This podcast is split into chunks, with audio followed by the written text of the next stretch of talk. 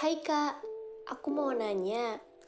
Selama kuliah ini, kira-kira aku baiknya ikut organisasi internal atau eksternal ya? Hmm, aku bingung.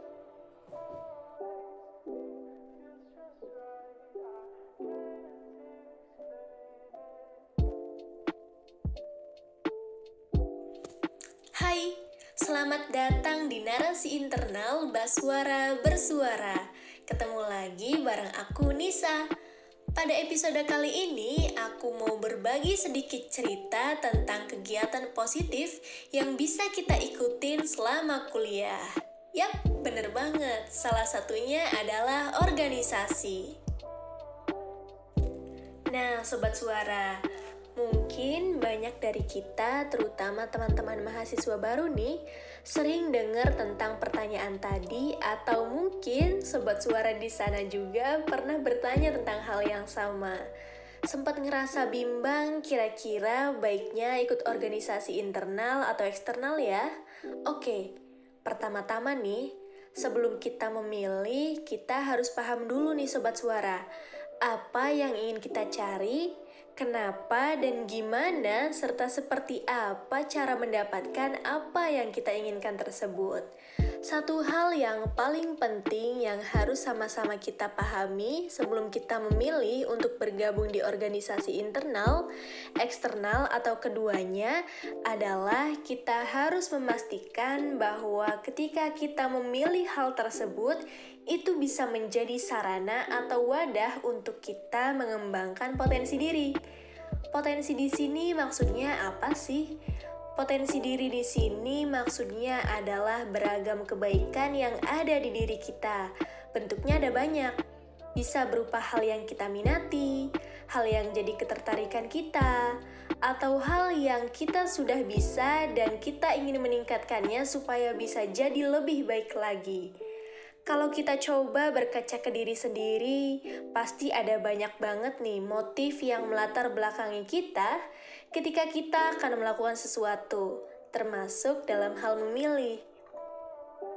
Mungkin ada yang karena memang ingin mencapai suatu tujuan pribadi di masa depan, ada yang hanya ingin mencari teman, ada juga yang ingin mendapatkan wadah untuk mengembangkan kreativitas, dan masih banyak lagi.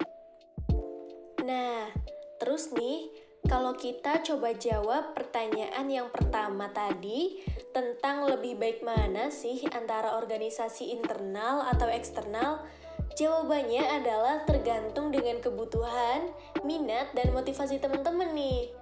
Mungkin kalau sobat suara pengen lebih aktif dan mengembangkan diri di kegiatan internal kampus, menjalin mayoritas relasi dengan teman-teman satu jurusan dan fakultas, organisasi internal universitas bisa banget buat jadi pilihan. Sebenarnya nih, organisasi internal kampus itu bukan hanya berupa BEM, himpunan, atau DPM aja nih sobat suara. Di sana juga ada beragam organisasi yang bisa mewadahi minat dan bakat kita, yaitu unit kegiatan mahasiswa atau yang biasa disebut juga dengan UKM. UKM ini ada banyak macamnya nih sobat suara. Ada yang berfokus ke bidang keilmiahan, kajian, seni, olahraga, keagamaan, dan masih banyak lagi. Tinggal disesuaikan aja dengan kebutuhan dan minat sobat suara di sana. Nah, kalau sobat suara tertarik untuk membuat jaringan atau relasi yang lebih luas lagi, baik itu antar universitas, daerah, atau bahkan lintas negara, ada banyak organisasi eksternal yang bisa kamu pilih untuk menjadi wadah dari motivasi pengembangan diri kamu.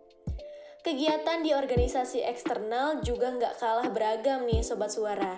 Ada kegiatan sukarelawan atau volunteering, pengabdian, konferensi, mentoring, berbagai organisasi pemuda dan kepemimpinan, serta masih banyak lagi.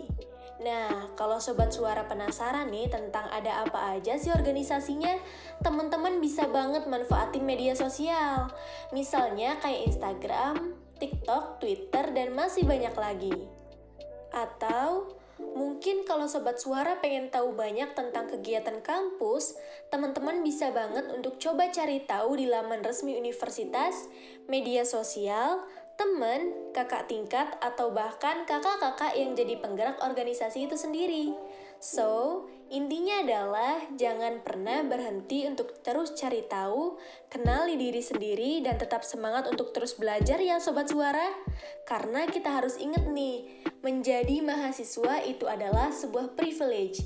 Jadi, kita harus bisa memanfaatkan masa kuliah kita dengan sebaik-baiknya.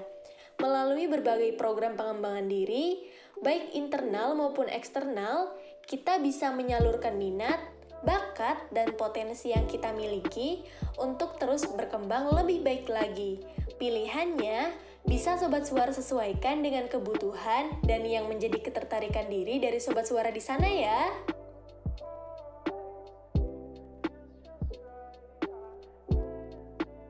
Naik angkot turun di terminal, mampir ke pasar beli yogurt Cimori. Makasih banyak udah mampir di narasi internal. Aku Nisa, mohon pamit undur diri. Bye-bye, sehat selalu ya. Sampai ketemu lagi di episode podcast eksklusif dari akademis.id hanya di Baswara Bersuara. See you!